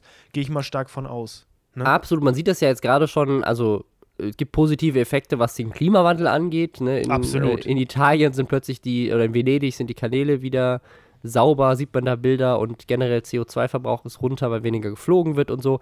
Also ja, ne, Homeoffice, ne, immer mehr Leute, also die Digitalisierung in Deutschland hat gerade ein exponentielles Wachstum, einfach weil plötzlich ganz viele Unternehmen sich damit auseinandersetzen müssen, wie können wir unser Unternehmen digitaler machen. Ein Wandel, der eigentlich schon längst hätte stattfinden müssen, findet jetzt irgendwie so gezwungenermaßen in kürzester Zeit statt. Auch das ist super. Die Öffentlich-Rechtlichen werden gerade mega gefeiert und du hörst immer weniger von irgendwelchen GEZ-Kritikern, weil plötzlich, ich glaube, die Tagesschau hatte vor ein paar Tagen 17 Millionen Zuschauer live im Fernsehen. Krass. So, das ist irgendwie fast ein Viertel von Deutschland, ja, die Tagesschau geguckt haben. So, da merkt man mal, in so einer Krise merkt man mal, wie wichtig das ist, dass wir ein unabhängig öffentlich-rechtliches System haben, das uns informiert. Oder auch die ganzen anderen journalistischen Angebote, die gerade da super viel Aufklärung und Weiterbildung und so weiter machen. Auch auf YouTube einen Mr. Wissen to Go. Keine Ahnung, ob das, also der gefühlt lädt er jeden Tag gerade ein Video hoch, wo er irgendwas anderes zum Virus erklärt und so. Kurz gesagt, hat ein ganz tolles Video gemacht, das jetzt auch draußen ist. Ich hatte das letzte Woche schon erwähnt. Die haben quasi 2 Wochen lang durchgearbeitet, um dieses Video noch rauszubringen, weil das bei denen ja immer eigentlich sonst Monate dauert, um die Leute zu informieren. Die ganzen Livestreams, die jetzt gerade kommen, ich habe es vorhin schon mal erwähnt. Super geil. Also super viele Leute, die livestreamen und geile Infos teilen mit der Welt. Ja, absolut. Ja, das ist, ich weiß nicht, ich hoffe mal, ich habe so ein Stück weit auch ein bisschen Angst gehabt, beziehungsweise Bedenken. Du bist ja auch du arbeitest ja eigentlich auch nur online. Und das ist natürlich auch ein Stück weit, wenn man sich jetzt so dieses Jahr erst selbstständig gemacht hat, hat man natürlich auch ein bisschen Angst, okay, wird YouTube eventuell so schlecht, dass es keiner mehr konsumiert, aber ich glaube, das sieht ganz gut aus. Und ich glaub, ja, aber sie reduzieren jetzt die Bandbreite, genau, das wurde schon angekündigt. Sie reduzieren das, ja. Das also in der Schweiz war wohl schon das Problem, dass das Netz da teilweise zusammengebrochen ist, weil alle zu Hause waren, alle nur noch im Internet sind, alle nur noch streamen und darauf ist das Netz halt nicht so richtig eingerichtet. Und deswegen wurde sich wohl mit der EU auseinandergesetzt und die EU hat gesagt, oder beziehungsweise die Anbieter haben selber schon gesagt, erstmal reduzieren und YouTube ist auch einer davon. Also YouTube hat gesagt, wir reduzieren jetzt unsere Streaming-Qualität, um das, also zumindest jetzt für eine gewisse Zeit, um das Risiko zu reduzieren, dass da irgendwas zusammenbricht. Weil das wäre fatal. Stell dir mal vor, wir sind alle zu Hause und haben kein Internet. Huiuiui. Ja, das wäre natürlich nicht so schön. Ne? Also ein bisschen, dann verzichte ich tatsächlich ein bisschen auf YouTube und ein bisschen auf, Qualität. Ey, komm, dann guckst halt nur in 720p oder was weiß ich. Hauptsache, du hast halt ein bisschen, ein bisschen Kontakt zur Außenwelt. Ich glaube, das hilft vielen über den Berg. So. Also viele, die sich gerne austauschen, die gerne skypen und so. Ich glaube, das ist wichtig gerade für einen Großteil von Menschen, die gerade zu Hause hocken und die vielleicht alleine tatsächlich wohnen. Ich glaube, das ist wichtig, dass das noch funktioniert. Aber du meintest gerade, du hast ein bisschen Bedenken, weil du dich dieses Jahr erst selbstständig gemacht hast als YouTuber. Wie wäre das denn, wenn du jetzt gerade noch als Handwerker arbeiten würdest? Hättest du dann, hast du als Handwerker quasi auch mit Kunden Kontakt gehabt, wo du irgendwie zu Hause was machen musstest? Nee, also das war eher die Seltenheit. Also ich war größtenteils in der Werkstatt, aber natürlich unsere Firma, die stellt her, beziehungsweise in der ich war, die hat hergestellt. Und da musste man natürlich auch zu den Kunden fahren. Aber das geht halt zum Glück noch. Ich habe ja bei meinem Dad gearbeitet und natürlich hat man auch ein bisschen Angst jetzt, okay, wie lange geht das jetzt noch so gut? Aber es sieht ja gut aus. Und es wird da auch eine andere Möglichkeit geben, dass man da irgendwie weiterhin sich über Wasser halten kann. Es ist viel in der Werkstatt zu tun, aber du musst natürlich auch rausfahren. Aber das ist bei uns grundsätzlich zum Glück so, dass wir nicht auf Baustellen mit großen Gewerken zusammen waren, sondern dass wir mehr so Zäune gebaut haben. Wir waren beim Kunden, wo man dann halt auch mit dem auf 2 Meter Abstand sich unterhalten kann. Also das ist alles toi, toi, toi. Aber ja, es wird natürlich auch viele Filme geben. Ich habe es gerade vorhin gelesen, war Piano zum Beispiel, die sind jetzt insolvent gegangen, glaube ich. Ne? Ja, also denen ging es vorher auch schon finanziell nicht gut. Das habe ich auch gehört, ja. Schon lange irgendwie Probleme gehabt, aber das hat denen jetzt irgendwie gerade so den Rest gegeben. Gucken, wie es da weitergeht. Also auch, ich merke das ja bei uns, ne? Also ich habe ja auch eine kleine Firma, wir sind so 10 Leute, Leute, die alle irgendwie natürlich auch ernährt werden müssen und ihre Miete bezahlen müssen. Und bei uns wir leben davon, dass wir Videos drehen. Absolut. Ne, wir leben auch davon, dass wir solche Sachen wie den Podcast machen oder das nicht. Also so ein paar Sachen gehen jetzt zum Glück weiter, weil ich sie so wie von zu Hause aus dem Kinderzimmer aus machen kann. Aber alle Drehs, die wir eigentlich angesetzt haben, sind jetzt erstmal um einen Monat verschoben und es ist halt noch nicht so ganz klar. Ist es ein Monat oder wird es vielleicht sogar 2? Ne, mal gucken. Können wir in einem Monat schon direkt wieder die Produktion auf 100 fahren und uns alle wieder in einen Raum versammeln? Ist vielleicht dann trotzdem noch nicht so klug. Also das wird sich ja erst zeigen und da mache ich mir schon Sorgen, weil die Leute im Zweifel auch einfach rumsitzen. Ne? Also wir haben ein bisschen was vorproduziert, das kann geschnitten werden, das ist geil. Die Leute, die redaktionell arbeiten, können schon mal Skripte vorschreiben für zukünftige Videos. Aber wenn es um die Orga von Drehs geht und das ist noch nicht klar, ob die stattfinden, da kann man nicht viel machen. Kameramann kann nicht viel machen, Produktionsassistenz, die sonst irgendwie beim Einkaufen hilft oder beim Dreh hilft und so weiter, solange nicht gedreht wird, kann die nichts machen. Also da müssen wir jetzt einfach gerade kreativ sein und uns überlegen, wie können wir die Leute irgendwie beschäftigen, dass sie produktiv noch irgendwas tun oder im Zweifel verbrennen wir halt da jetzt einfach mal einen Monat lang Geld. Das kann ich mir zum Glück erlauben, weil wir irgendwie natürlich auch noch den Podcast haben und andere Einnahmequellen, die so ein bisschen das abfedern und die Drehs sind ja auch nicht abgesagt, zumindest bisher noch nicht, sondern nur verschoben, aber da ist, selbst bei mir merke ich da schon eine Unsicherheit und ich bin ja jetzt noch relativ abgesichert, da gibt es andere, die halt viel härter davon getroffen sind. Ne? Ja, absolut. Also ich glaube halt auch, dass das ein Stück weit natürlich unschön ist. Ich merke das jetzt, ich glaube, das zehrt auch indirekt an der Kreativität. Also es ist ein anderes Gefühl, als wenn irgendwie Friede, Freude, Eierkuchen ist. Natürlich zum Beispiel, wenn jetzt irgendwie du hast einen schlimmen Unfall in der Familie gehabt oder jemand ist irgendwie verstorben, deine Oma ist verstorben oder so, keine Ahnung. Das ist natürlich klar, dass du dann einfach auch dementsprechend nicht wirklich produktiv sein kannst, weil du halt eben über andere Dinge nachdenkst und ich glaube, so geht's vielen jetzt auch, dass die einfach mit den Gedanken woanders sind und das macht sich auch so bemerkbar, aber natürlich es gibt auch, ich denke jetzt an die Leute, die gerade irgendwie, die vielleicht aus ihrer Wohnung müssen oder so, die haben angefangen, Haus zu bauen. Ich weiß, meine Eltern, ey, die sind zu Hause am Umbauen, da ist alles eine Baustelle irgendwie, noch vor der Rente sozusagen, wollen sie noch ein bisschen klar Schiff machen. Und natürlich ist jetzt der Struggle, okay, kommen die Firmen noch und so, aber ich denke jetzt auch an die Leute, die ein Haus angefangen haben zu bauen oder so, es kann nicht weitergehen aus irgendeinem Grund, weil die LKWs beschlagnahmt sind, weil halt die Discounter versorgt werden müssen, die Supermärkte müssen versorgt werden und dementsprechend fahren halt weniger LKWs mit Baustoffen und so. Das ist halt ein riesiger Rattenschwanz. Ja, ich glaube, es gibt, einem geht es sehr, sehr schlecht und es gibt immer jemanden, dem geht es noch ein bisschen schlechter jetzt in den Zeiten. Da muss man sich einfach gegenseitig einfach supporten. So, und ich glaube, es ist schon gut, wenn ihr vielleicht für eure Oma einen Einkauf macht oder so für eure Eltern, wenn ihr einfach mit eurem Arsch zu Hause bleibt und so. Das ist, glaube ich, das hilft schon mega. Einfach zockt zu Hause Fortnite oder so. Ja, das ist also einfach schon. Also ich muss sagen, was ich wirklich, wirklich wunderschön finde, ist abseits von den Sachen, wir fokussieren uns hier natürlich in dem Podcast, ich meine Heißleisterschwestern, auch immer mal wieder auf das Negative. Aber was man in der Welt sieht, gerade weltweit, ist, finde ich, wunderschön. Also unglaublich viel Solidarität, Menschen, die zusammenkommen, diese ganzen Events, dass Leute irgendwie aus dem Fenster Musik machen oder abends immer geklatscht wird für die ganzen Leute, die im Krankenhaus und in der Pflege arbeiten, ne? Dass der Einzelhandel, dass die Leute jetzt mehr Danke sagen, dass man sich immer mehr zu sagen, das habe ich auch viel gelesen, Leute, die sich irgendwie, dass am Ende jeder E-Mail oder am Ende von jedem Gespräch irgendwie so sagen, bleib gesund und dann irgendwie alle meinen so, ja, warum machen wir das sonst eigentlich nicht? Warum sagen wir nicht oft immer so, hey, bleib gesund, ist doch voll schön. Also ich finde, es ist gerade viel unsicher und es ist viel Scheiße und es ist schade, dass man drin bleiben muss, aber ich finde, man sieht eine Menge Solidarität und was man vor allem sieht, das finde ich auch sehr schön, es wird tatsächlich auf die Wissenschaft gehört, auch eine Sache, die wir uns gerne für die Zukunft noch mehr mitnehmen können.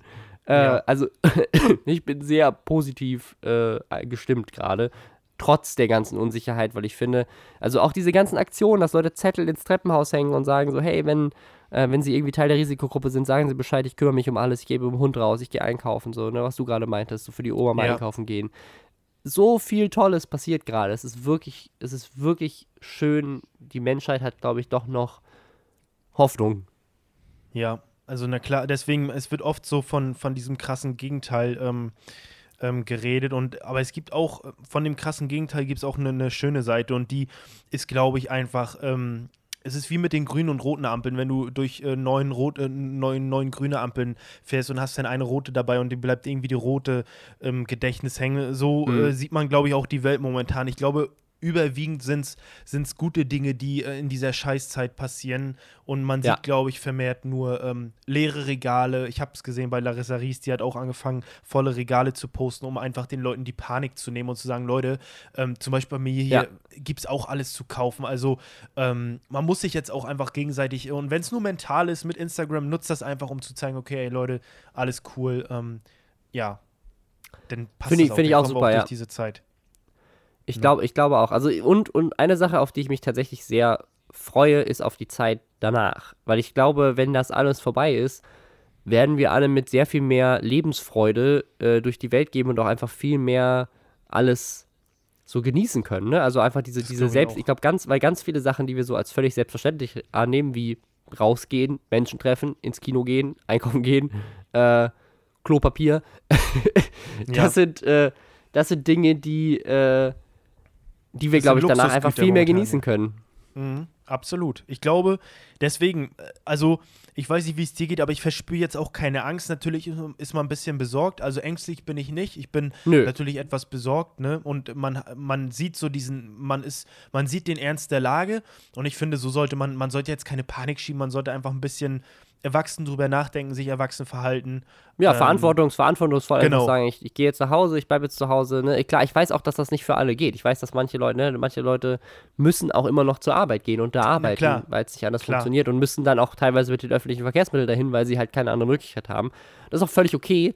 Man muss halt einfach alles aufs Minimum reduzieren und gucken, wie man sich hygienetechnisch und vom Abstand her und wie man sich halt absichert und wie man sich und andere schützt.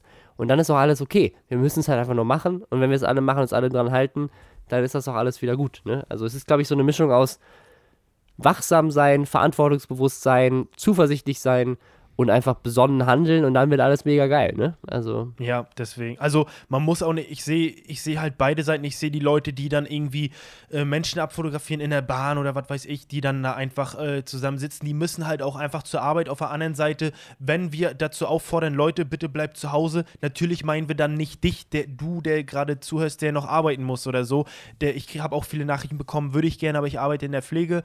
Wirklich super, dass ihr das macht und wir meinen definitiv nicht euch, wir meinen wirklich die Leute, die einfach zu unreif sind und draußen feiern sind und so. Ich glaube, da sind wir uns einig, dass das einfach scheiße ist. Ja, absolut. Die Leute, die ihren Arsch abarbeiten, das ist völlig in Ordnung, dass ihr das macht und euch meinen wir auf gar keinen Fall. Ne? Nur um das mal so klar zu stellen. Im Gegenteil, also gerade die Leute, die in der Pflege arbeiten und die in Supermärkten arbeiten und so weiter, also genau. Großen Respekt. Und auch an alle anderen, also ich meine, es gibt ja super viele Jobs, die auch irgendwie systemrelevant sind und auch Jobs, die nicht systemrelevant sind, aber wo halt der Arbeitgeber einfach sagt, geht nicht anders. Und wir müssen das einfach wirtschaftlich gerade machen, weil sonst bricht das Unternehmen zusammen. Auch das, auch vollstes Verständnis dafür. Ne? Also absolut. Ja. Man muss jetzt nicht irgendwie seine Existenz aufs Spiel setzen, dann das ist auch nicht Sinn und Zweck. Also wenn ihr da irgendwie vernünftige, ihr müsst nun nicht nebeneinander Mittagessen oder so, es gibt für alles eine Lösung, und wir wuppen das irgendwie gemeinsam, hoffe ich, und werden wir auch, ganz klar. Super. Ich hab noch ein Rausschmeißer-Thema, wo wir nochmal über Nicht-Coronavirus reden, und zwar Instagram hat angekündigt oder macht gerade so einen Test-Case, dass man als Creator jetzt auch bei Instagram TV an der Werbung beteiligt wird. Und zwar mit denselben Konditionen wie bei YouTube auch, also zu 55%. Und da ist super spannend, Instagram macht tatsächlich mit der Werbung laut den Angaben von Facebook 20 Milliarden Dollar Umsatz im Jahr. Und krass. YouTube hat das ja vor kurzem erst zum ersten Mal gepostet und bei denen sind es nur 15 Milliarden. Das heißt, bei Instagram ist theoretisch für Creator auch noch mehr zu holen. Und wenn die das jetzt tatsächlich konsequent durchziehen, könnte das also eine krasse weitere Einnahmequelle für viele Creator sein. Wenn es nur bei Instagram TV bleibt, ist die Frage, wie viel das bringt, weil Instagram TV habe ich jetzt nicht so das Gefühl, dass das bisher bei Creators wirklich so zu 100% durchgekommen ist. Ich weiß es nicht, wie ist das bei dir so? Ich glaube auch ich verwende es gar nicht und ich glaube auch, und ich sehe mich auch teilweise als Nutzer, ich gucke mir wirklich ganz, ganz selten diese TV-Videos an. Also dementsprechend glaube ich. Im Feed ja, aber auf TV wenig, ja. Deswegen, also ich glaube halt, es ist ein Stück weit einfacher, die Werbung einfach einzubringen in der Story oder in diesem Video. Da haben die Nutzer noch wenig Ansprüche. Auf YouTube ist das ja immer ein bisschen anders, da wirst du ja immer sehr schnell an Pranger gestellt, wenn du irgendwie Werbung mit einbindest, aber ich glaube auf Instagram, ich habe ein, zwei kleine Dinger gehabt und das war irgendwie in der Story mit einbringen, aber so, dass ich dieses TV genutzt habe, ich sehe da jetzt nicht den Grund, da was zu machen. Vielleicht wollen sie die Nutzer jetzt auch einbinden, damit es noch krasser läuft, ich weiß es nicht. Also das wäre tatsächlich, also es wäre wie bei YouTube, dass du quasi an den Pre-Roll-Spots beteiligt wirst. Also es wäre quasi bis jetzt nicht tatsächlich nicht so, denn. Genau, ja. Also es wäre nicht, dass du ein Placement machst, weil das kannst du ja jetzt schon, da hat Instagram auch kein Problem mit. Sondern es wäre tatsächlich, also ich wusste auch gar nicht, dass es groß auf Instagram TV Werbung gibt. Mir ist das bisher nur in den Stories und im Feed aufgefallen, aber das ist quasi auf Instagram geschaltete Werbung und daran kriegt man 55%, wenn Leute Content konsumieren. Krass. Das wäre schon ziemlich geil. Ne? Twitch macht das ja auch, dass du Anteile bekommst an der Werbung als Streamer. Finde ich super, wenn da mehr Plattformen das machen. Ja, finde ich auch super. Also ich weiß noch nicht, ob ich es nutze. Also ich habe jetzt nicht diesen Hauptfokus auf Instagram, obwohl ich da meinen Content natürlich auch gut hochladen könnte, aber sehe ich jetzt einfach noch nicht so den Grund. Aber ich glaube, das ist eine gute Alternative, um sich vielleicht auch mehrere Standbeine aufzubauen. Also wenn du sehr, sehr klein bist auf YouTube und sehr, sehr klein auf Instagram, ist es natürlich so eine vereinte Power, wo du dir vielleicht dann doch den Lebensunterhalt mit beiden irgendwie finanzieren kannst. Tatsächlich, ich nutze Instagram, ich nutze tatsächlich auch noch Facebook, tatsächlich, um noch meine Clips da hochzuladen, weil viele Leute... Ja, das macht bei dir aber auch voll Sinn. Ich finde so Sketch-Clip, da würden wahrscheinlich auf Instagram super laufen, aber gerade Facebook ist da auch nochmal eine ganz eigene Plattform. Absolut, ja, deswegen. Aber ich habe bei beiden irgendwie keinen finanziellen Beigeschmack. Also das ist wirklich alles YouTube-mäßig. Aber ja, hört sich doch gut an. Ich glaube, die müssen auch ein bisschen reagieren. Müssen die einfach, glaube ich, machen. So jetzt, das ist die Zukunft, glaube ich. Also ich weiß nicht, wie es bei dir ist, bist du öfter auf YouTube oder öfter auf Instagram? Also von der Zeit her, die ich verbringe, würde ich sagen, bin ich auf jeden Fall mehr auf YouTube. Also ich glaube, das ist tatsächlich, also das ist, glaube ich, auch eine offizielle Statistik so, dass quasi Leute verbringen mehr Zeit mit YouTube, also ja. Aber es sind weniger einzelne Sessions. Also die Leute öffnen am Tag Instagram ganz oft, aber verbringen dann immer nur so ein paar Minuten. Und bei YouTube, das öffnen sie vielleicht 2-3 Mal am Tag, aber sind dann halt 30 Minuten da am Stück. So, das ist, glaube ich, der Unterschied. Und das würde ich auch in meinem Nutzerverhalten so unterschreiben. Absolut, ja, doch, würde ich auch so. Also ich bin auch so dieser typische Ghost-Instagram-Öffner. Also ich öffne es einfach und dann ist da halt einfach nichts. So, das muss man auch, es ist ja nicht eine Sucht. Ja, doch, eigentlich ist es schon ein Stück weit eine Sucht. Man aktualisiert, obwohl da nichts Neues ist. Ja, es ist teilweise echt sehr, sehr schlimm, aber ja, so ein Automatismus irgendwie, ne? Ja. Ja, genau, also so Twitter, Instagram und YouTube, das geht irgendwie alles so beieinander, leider. Ja, es ist auch echt schrecklich. Man ist ganz schön verkorkst in der Hinsicht, leider. Ja. Ja gut, dann würde ich sagen, das war's mit den Themen. Ich finde, wir haben, war ein sehr schöner Austausch über fand ich auch. Ganz viel Corona. Ich hoffe, wir haben die Leute damit nicht zu sehr zugespammt, aber es ist halt gerade bei uns beiden, glaube ich, einfach Thema. Ja, es ist bei allen irgendwie Thema, man muss irgendwie drüber reden und vielleicht hilft es euch ja auch ein bisschen, damit umgehen zu können. Wenn nicht, gab es hoffentlich auch genug Abwechslung in den anderen Themen. Oder dann gibt es den bald wieder, wenn andere Themen wieder mehr eine Rolle spielen. Hoffen wir. Ja, ansonsten guckt euch die Sketche von Varion an. Da kriegt ihr auf jeden Fall die nötige Ablenkung, die ihr braucht.